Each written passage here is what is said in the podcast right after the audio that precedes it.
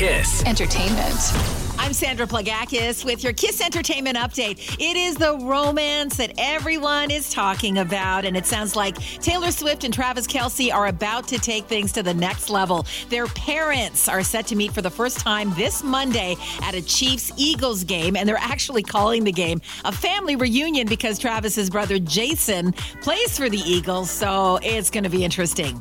Would you pay about 1500 American to go on a Taylor Swift themed cruise? It's called In My Cruise Era. It's set to sail in October of next year. The trip promises everything Taylor, including friendship bracelet exchanges, karaoke, trivia, dance parties, and a nightly themed based on her music. However, Taylor doesn't actually have anything to do with it.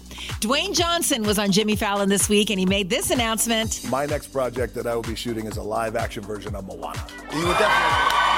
You're Maui. I, I am. You're real life Maui. I, real.